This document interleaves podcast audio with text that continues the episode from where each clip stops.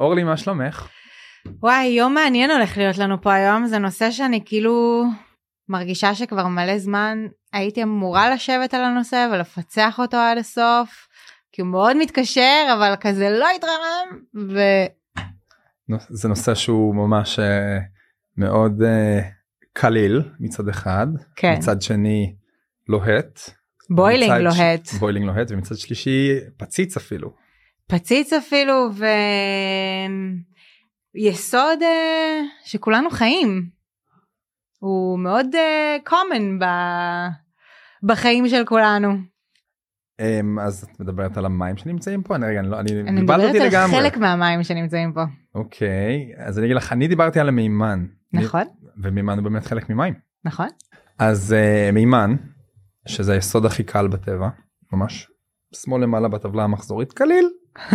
הוא אימוניטין מאוד רע, היה אסון של צפלין, הינדנברג, מאז uh, מה שנקרא זוכרים אותו ולא בטוב כל כך. כן, זה משהו שכאילו מפחיד קצת. ומצד שני אני, אני, אני כן שומע על זה כל הזמן המון בהקשרים של מוביליטי כן, אבל uh, מסתבר שהוא גם נמצא בהמון חלקים אחרים של שלנו של התעשיות של של uh, סביבנו שממש צריכים אותו להרבה מאוד uh, תהליכים וכדי להבין ורגע לפרק את זה ואת המלא בלבול שהיה שמה קראנו לאורח שאני מאוד מעריך נראה לי אחד המומחים היום בארץ בתחום.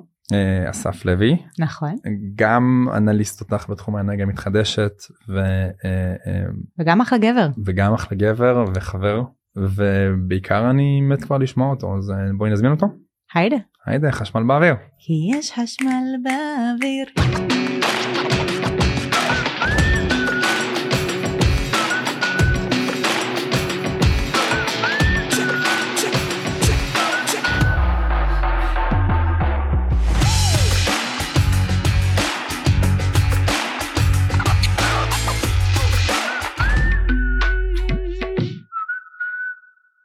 היידה, היידה, היידה מימן. אסף לוי, אחד הכוכבי אנרגיה. ולפני שנשמע איך, איך. הופכים להיות מומחה בתחום המימן ספר לנו הגעת לכאן היום רכבת ומונית. רכבת ומונית אני לא עולה על אוטו יותר. זה נגמר. פקוק פה מדי. הבנתי המדינה קטנה הרבה רכבים אם אפשר אז רכבת ומונית. מהמם. כל הכבוד. זה תחום סופר חם, זה Buzzword שכולם אומרים כן כן מימן מימן, אף אחד לא באמת מבין מה זה אומר, אז רק שנייה בוא נתחיל במה זה, מה זה מימן. זה גז שנמצא באוויר אה, סביבנו והחלק הפרקטי שלו הוא גז שמשמש כחומר גלם בתעשייה המסורתית עשרות שנים. משתמשים היום כ-80 מיליארד טון מימן בשנה. אנחנו לא פוגשים אותו כצרכנים בשום מקום אבל הוא נמצא סביבנו בהרבה מוצרים אה, סופיים. הוא אה, בעצם אה, בית זיקוק, תהליך הרפורמינג עובד ב- באמצעות שימוש במימן. שלב שבו הופכים את הרכבים שמרכיבים את הנפט לדברים שימושיים לנו, המימן הוא חלק משמעותי. אז הנוסחה הכימית, כאילו מימן זה H, זה חיים. היידרוג'ן זה היסוד הקל ביותר, בצורתו הגזית זה H2, זה שתי מולקולות ביחד, שזה הגז הקל ביותר בעצם, ואם מוסיפים עליו חמצן מקבלים H2O. אה, אז בעצם מימן הוא קודם כל חומר גלם בתעשייה, מעבר להסבר הפשוט על איזה, איזה גז הוא חומר גלם שמשמש את התעשייה המסורתית עשרות שנים, בישראל מובילה את הייצור והשימוש בו בזן בכמעט 90 גבוה אחוז שולטת בשוק הזה בישראל, גם בצד היצרן מייצרים בעצמם וגם בצריכה שלהם בבתי הזיקוק. שמייצרים איתו בעצם כל מיני כימיקלים, כל נכון. מיני... חלק מתהליך הזיקוק של הנפט, אה, שזה- שימוש מקובל בכל העולם, במדינות אחרות גם מייצרים את רוב הדשנים הם מבוססי מימן, אצלנו יש את ים המלח אז זה קצת שונה, אבל אה, רוב תעשיית הדשנים מבוססת אמוניה אה, שמיוצר ממימן. אז מה בעצם השתנה? זאת אומרת זה תקן אותי אבל שנים מייצרים כבר עשרות שנים הרבה חומרי גלם מייצרים עשרות שנים וכנראה מייצרים אותם ממימן. למה פתאום הבאז הזה כל כך גדול מה מה מה הבשורה החדשה בעצם אה, נחלק את ייצור המימן בעולם לשלושה סוגים בשביל אה, לפשט. יש את המימן שמיוצר בדרך המסורתית, אה, ש-99% 98% מהמימן בעולם מיוצר מגז ופחם. מה שמשתנה בתחום המימן בשנים האחרונות זה יכולת לייצר מימן מחשמל ומים, מאלקטרוליזה, בצורה זולה. אבל בהנחה שמקור החשמל הוא ירוק, אני יכול בעצם לייצר פה מימן שהוא ירוק לחלוטין, עם אפס פליטות, וקיבלתי דלק נקי. הדלק הזה יכול לשמש לייצור אמוניה, יכול לשמש למתנול, יכול לשמש לרכבים של טויוטה או למשאיות או לאגירת אנרגיה, יכול לשמש להמון המון דברים, אבל בעצם נפתחה אפשרות לייצר מימן שהוא ירוק ונקי. בין המימן הירוק הנקי לבין המימן האפור המקובל יש עוד section ביניים כזה שחברות האנרגיה מאוד רוצות חזק חזק חזק שהוא יקרה, שנקרא מימן כחול, שזה בעצם מימן אפור שלוכדים את ה-CO2, את, את הפחמן הדו חמצני במהלך הייצור שלו. בעצם כדי שאותן פליטות ש-associated שהן קשורות למימן האפור חום לא יצאו לאטמוספירה וימשיכו לחמם את כדור הארץ אוספים אותם בכל מיני שיטות אה, כימיות. בדיוק בפועל יש להם מתקני ענק שעלו עלויות קפיטליות מאוד משמעותיות שרוצים לשמר אותם ואומרים בוא נתפוס את הפליטות וככה נשמור על המתקן עצמו. דה פקטו זה כמעט לא עובד יש חמישה מתקנים פעילים בעולם והם לא מצליחים לתפוס את רוב הפחמן שהם אה, מייצרים אבל אני עדיין אומר שחברות האנרגיה רוצות חזק חזק חזק וכשהן רוצות חזק הן לפעמים מצליחות לקרום לכל מיני דברים. אה, אה, לקרות. יש להם קצת כוח קצת, בעולם, כן. קצת, קצת כוח קצת בעולם. לובים. אז אם מסתכלים על מימן ירוק, מאיזה טכנולוגיות היום הכי כן uh, יוצרים אותו, איך אתה רואה את זה מתקדם ב-10-20 שנה הקרובות, אני מתרגלת להגיד 20 שנה, כי אנחנו מדברים אנרגיה וכל הזמן מדגישים לי שהכל פה לאט. בוא אפילו נלך בעשור הקרוב, במימן הדברים קורים עכשיו, הם קורים מהר. מה שקורה בתעשיית המימן הירוק זה בדיוק אותה תופעה שראינו לפני 15 שנה מתחילה בפאנלים הסולאריים ולפני 5-6 שנים מתחילה בסוללות. תעשיית המימן הירוק חווה את זה עכשיו.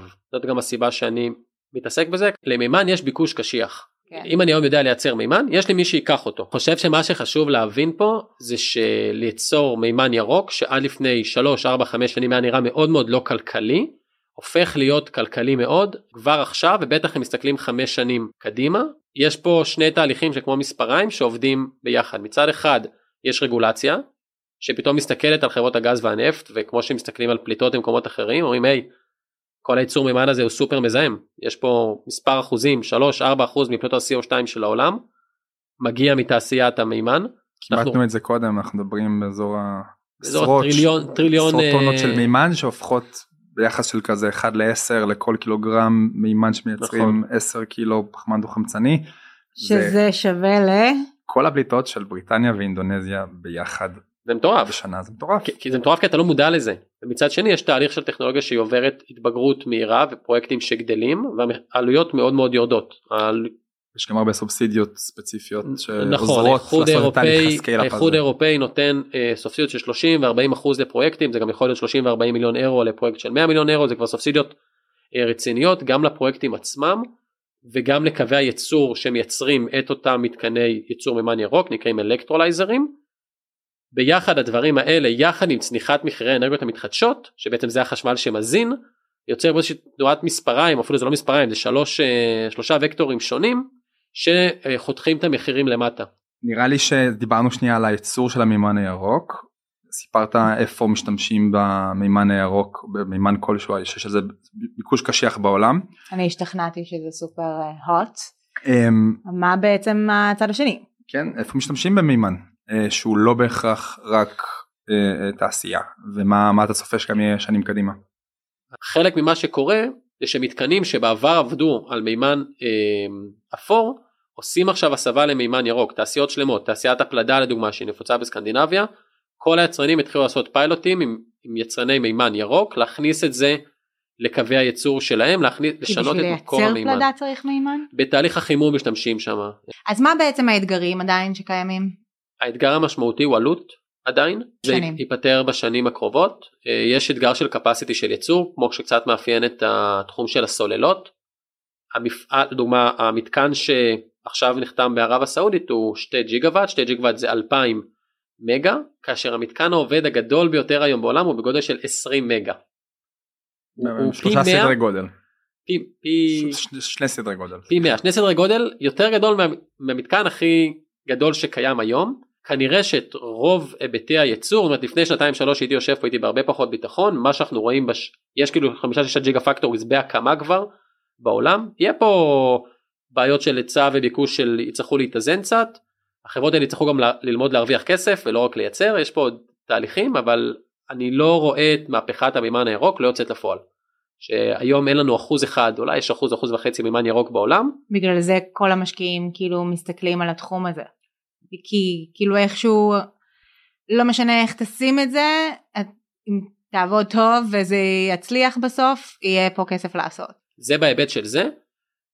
ענף אחר שנקשר לשם של מימן שממש לא ברור עדיין מה יש שם זה, זה ענפים נוספים שיכולים להשתמש במימן שזה אותם ענפים אה, שאנחנו כבר שומעים עליהם 10-20 אה, שנה שיכולים להשתמש במימן או יש גם רעיונות חדשים אה, שם יש עדיין רמת אי ודאות הרבה יותר גדולה. הם מנסים קצת להידבק ביחד גם לטרנד הזה ולפעמים המשקיעים לא מבינים את ההבדל בין ייצור מימן לצריכת מימן הכל תחת הכותרת היידרוג'ן והיידרוג'ן עכשיו זה Buzzword.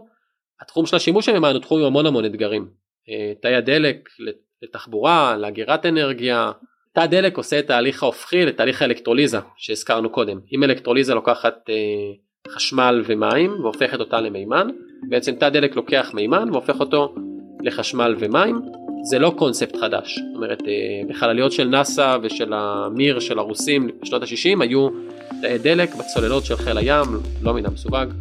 יש אה, תאי דלק שמייצרים שם אה, אנרגיה זה טכנולוגיה קיימת רכבים מונעים במימן כבר עשרות שנים נמצאים בשלבי פיילוט או ניסיונות חדירה לשוק. גם שם מרגיש שהרכבים המונעים מימן הם אה, הגדולים ביותר כלומר מסתכלים יותר על מימן בתור יעד למשאיות לאוטובוסים אולי לוונים פחות נראה את זה בפיאט 500 בגלל הצורך בעצם בגודל גם של לעשות את התהליך. נכון, כן, זה, זה מאוד מדויק, אם אני צריך להמר, אני מהמר שעוד עשר שנים מהיום, עשר, פה זה כבר יכול להיות גם יותר מעשר שנים, 15 אה, שנה, מה שהיום דיזל, יהיה לו קשה להיות אה, סוללות, אלא אם נראה קפיצת מדרגה טכנולוגית בבטריות מצב מוצק, או משהו שהוא לא אבולוציוני למגמה הקיימת היום, אלא ממש דיסטרפטיב. אה, אם לא יהיה משהו כזה אז אני נוטה להאמין שתחבורה כבדה היא תהיה מבוססת מימן דווקא. במחסנים של אמזון ושל אה, באמזון בוולמארט אה, המלגזות הן ממימן כבר.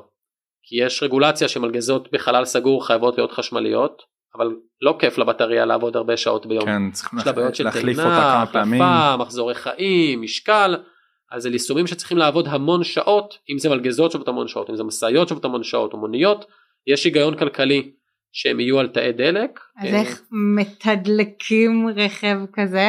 אז, אז זה בעצם זה מאוד דומה לתדלוק של uh, רכב רגיל מבחינת ה-look and feel זה תחנת דלק עם uh, פייה ששמים את הפייה בתוך ה... זה יש פה קצת שלא עושה לי זה יש פה קצת לחצים קצת יותר גבוהים כן, זה לחצים אתה, זה הפחד היום כמו שמתדלקים היום בגז שיש כן. אקדח מסוים אז uh, בגלזגו באמת uh, הטרקטור על מימן אתה בא בוא, בוא נתדלק אז אתה רואה מיכל גדול הרבה יותר גדול ממכלים שאנחנו רגילים לראות ממלא מכל גדול בתוך הטרקטור ואת צריך לוודא שאתה שם את ה... זה אחד האתגרים היום. נכון זה אחד האתגרים. לוודא זה נפיץ זה לא הכי בטיחותי צריך מהימנות אולי קצת יותר גבוהה. אה. כן יש פה קצת אתגרים זה, זה מזכיר תדלוק בגז ב look and feel יש פה פשוט עוד אפס בערך בלחצים עוד סדר גודל כן. בלחצים שהופך את זה ללא כל כך בעצם זה היסוד הכי קל בטבע שזה יוצא. נכון. והדחיסה שלו היא לכן יש גבול כמה אתה יכול לדחוס בנפח מסוים אז אתה חייב לאותה כמות צפיפות אנרגטית mm-hmm. מכל יותר גדול. נכון אז בעצם זה גם מכלים גדולים הוא, הוא יסוד הכי קל אומרת, אם אני רוצה להקביל אה, תא דלק של מכונית משפחתית שנניח זה איזה 40 ליטר זה מקביל ל-4-4.5 קילו מימן בסך הכל. אבל בשביל להכניס את ה-4.5 קילו אני צריך שלושה מכלים או שני מכלי בלוני גז ביתיים בתוך הרכב שלי וזה כבר לא כל כך כיף לי ובגלל זה אה, יש הסתכלות מאוד על תחבורה כבדה כי אם אני במשאית ב full trailer כזה פחות אכפת לי אם יש לי כמה מכלים שיושבים אה, בחוץ או באוטובוסים בסין רואים את זה כן. הרבה על התקרה כי הם לא שוקלים הרבה אז זה לא נורא. גם אה, חשמלי סוללות אגב התחילו לשים אותם על התקרות של אוטובוסים. לא ידעתי את זה. כן. התחילו לחלק אותם לשים אותם על תקרות קצת יש כמה אזורים כאילו כל הזמן מחפשים איפה אפשר לשים עוד. אז, אז המימן מאוד פותר את זה אם תקחי משאית כבדה נניח שצריכה אה, לנסוע 500 או 700 קילומטר בין תדלוק לתדלוק ובארצות הברית בכלל מדברים על אלף מייל אבל גם נניח אין, אין לה יכולת לסחוב סוללה במשקל הזה. יש סיבה שאילון מאסק הלך והצהיר על הטסלה יש את ה truck ויש את ה semi truck וכל זה ותכל'ס זה לא קורם עור וגידים. כי קשה לו. קשה עם סוללות עם משקל כבד. אז זה קשה במשאיות זה קשה באוטובוסים קשה עם המחזורי טעינה שלהם. במקומות האלה מימן יכול להיכנס יופי. שם יש עדיין מגבלות של עלות מערכת אה, ואורך חיי מערכת. אה, ובטיחות. כן בטיחות זה בעיקר תדמית. זאת אומרת אה, לא היו אירועים יש אלפי רכבי מימן אה, בעולם יש אלפי אוטובוסים של מימן בסין אני לא מכיר אירועים של אה, פיצוצים ברכבים. אה, לטויוטה יש סרטון. מלחיצים את זה אה, נכון? יש לנו יש את האסון המפורסם של הצפלין שההינדנברג כן, אבל שהייתה כמה- במקום הנכון ובכלל לא בטוחים שזה קשור למימן שהיה כמה עוד. דברים קרו במאה שנה מאז שאנחנו לא נותנים להם התייח- לגמרי התייחסות לגמרי כזאת. אז, אה, שני הימורים זריזים שלך אה, תעופה תהיה מבוססת מימן יום אחד יש גופים בתעשייה שמהמרים על זה. אה, יהיה צריך להיות פה פתרון לבעיית ההגירה שלא קיים היום. זאת אומרת אני לא יכול להגיד לך כן 2030 זה יקרה סימן קריאה. ו-long duration energy storage הגירה לטווח מאוד רחוק של הרבה יותר מארבע שעות. אה, אתה שואל שאלות קשות. אה, לא באת לא לא לגן לונה פארק חביבי. אה, כן אבל רק ב salt caverns וכאלה בחללים תת קרקעיים במאגרי נפט נטושים במערות מלח יש על זה עבודות יש זה כבר קיים בכמה מקומות גם בארצות הברית וגם באירופה בעצם לוקחים מימן שמיוצר אה, בשעות שיש אנרגיה חשמלית אה, זולה אה, וקוברים אותו מתחת לקרקע אבל אם בית הזיקוק מושבת איך מה עושים? מה עושים אז מצאו חללים בעיקר מאגרי נפט נטושים אבל גם חללים של אה, אה, כמו אקוויפרים עם אה, עטופים במלח ודוחסים לשם מימן אה, זה קיים אם אני לא טועה בשמונה או תשעה פרויקטים כרגע בעולם וזה משהו שהוא קונספט מאוד מאוד מעניין של הגירה סוללה ענקית בעצם. מעניין שאלה אחרונה לפני שאנחנו הולכים לשאלות הקבועות שלנו. אמ, דיברנו על כל מיני פרויקטים נורא מעניינים שקורים בגרמניה בערב הסעודית המון כסף שנכנס לתחום. אה, איפה ישראל? בגדול אה, מדינת ישראל והמדען הראשי כמי שמוביל את אסטרטגיית המו"פ של ישראל אה, לא מוכנים להמר על מימן בשלב זה. מבחינתם העשור הקרוב הוא עשור לפיילוטים ממש לא מעניין מה קורה כרגע בשאר העולם לא מעניין תפיסת הנכסים ככה זה קרה עם אנרגיה מתחדשת. אם אני מבין נכון את uh, משרד האנרגיה פה האסטרטגיה היא די, דו, היא די דומה גם בתחום המימן. Uh, בז"ן פעילים מאוד בתחום גם בחדשנות uh, וגם בלהבין איך הם הופכים את ייצור המימן שלהם לפחות מזהם בעיקר במימן כחול. הם מכוונים שם ויש שם הרבה עבודה יפה גם של השקעות uh, וגם של חדשנות בפנים. Uh, יש חברות סטארט-אפ בתחום uh, אם זה בתחום של הגירה אם זה בתחום של תאי דלק אם זה בתחום של אלקטרוליזה. שאת H2 Pro שווה לציין אם אתם uh, מכירים אותם שעושים תהליך אלקטרוליזה בעל נצילות גבוהה משמעותית מהנצילות שמקובלת היום בתעשייה ואם יצליחו זה כנראה תהיה הסולר אג' הבאה שתצא מ- מישראל בתחום יש להם האנרגיה. משקיעים אה, מעניינים שאף אחד לא שמע עליהם כמו ביל גייטס. בנימה הזו מה טעון שיפור? בישראל אה,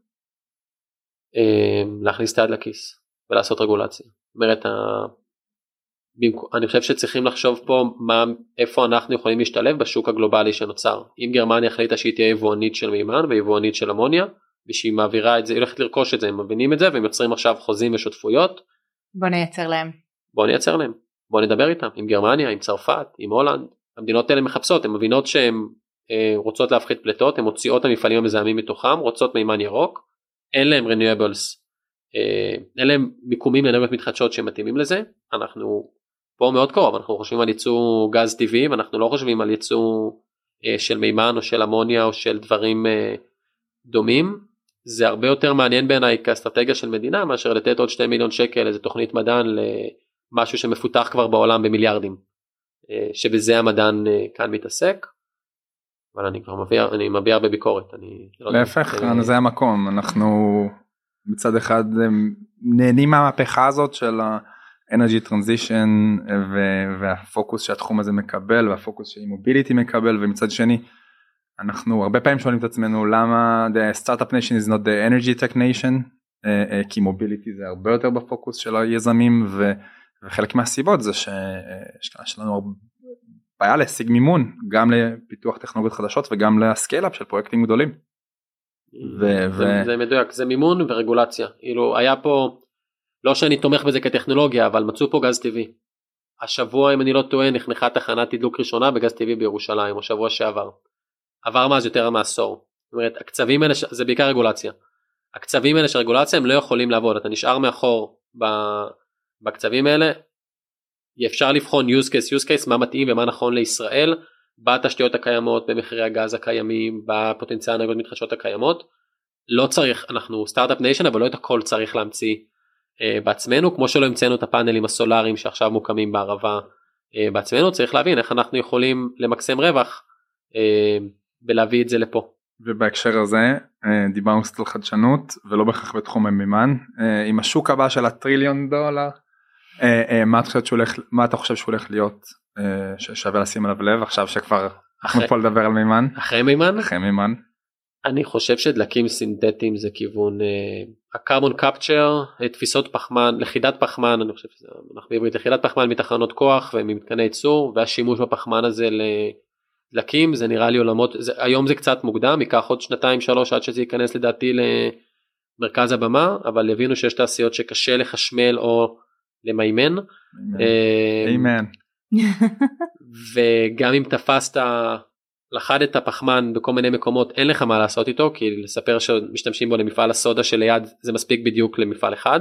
אז אני חושב שללכוד פחמן ולהשתמש בו. ולעשות דלקים שהם בעצם קרבון ניוטרל נכון. Anyway. זה נראה לי כיוון מאוד מעניין. ייקח את הזמן עד שיבינו שזאת הבעיה שצריך לפתור. קודם צריכים קצת להשתפר בללכוד פחמן ואז להבין לחשוב מה עושים איתו אבל אם אני מסתכל שנתיים שלוש קדימה אחרי שהבעיות הגדולות במימן ייפתרו אני מאמין שנלך לשם ההסתכלות תלך לשם. מעניין. אסף תודה היה לי אישית מאוד מעניין. היה מרתק זה נורא נהניתי לפרק את כל הנושא הזה קצת והיה חשוב. אני שמח להיות פה. תודה תודה שבאת ותודה למשרד האנרגיה שככה תומך בפודקאסט בחשמל באוויר. את כל הפרקים שלנו אפשר לשמוע בגדול בכל הפלטפורמות של ההסכתים. אה, וכדאי מאוד שיגיבו לנו בעמוד פייסבוק ובעמוד לינקדאין ואפילו יש לנו קבוצת טלגרם שנוכל לשמוע קצת מה הם חושבים ורעיונות לפרקים הבאים אז זה הכי חשוב.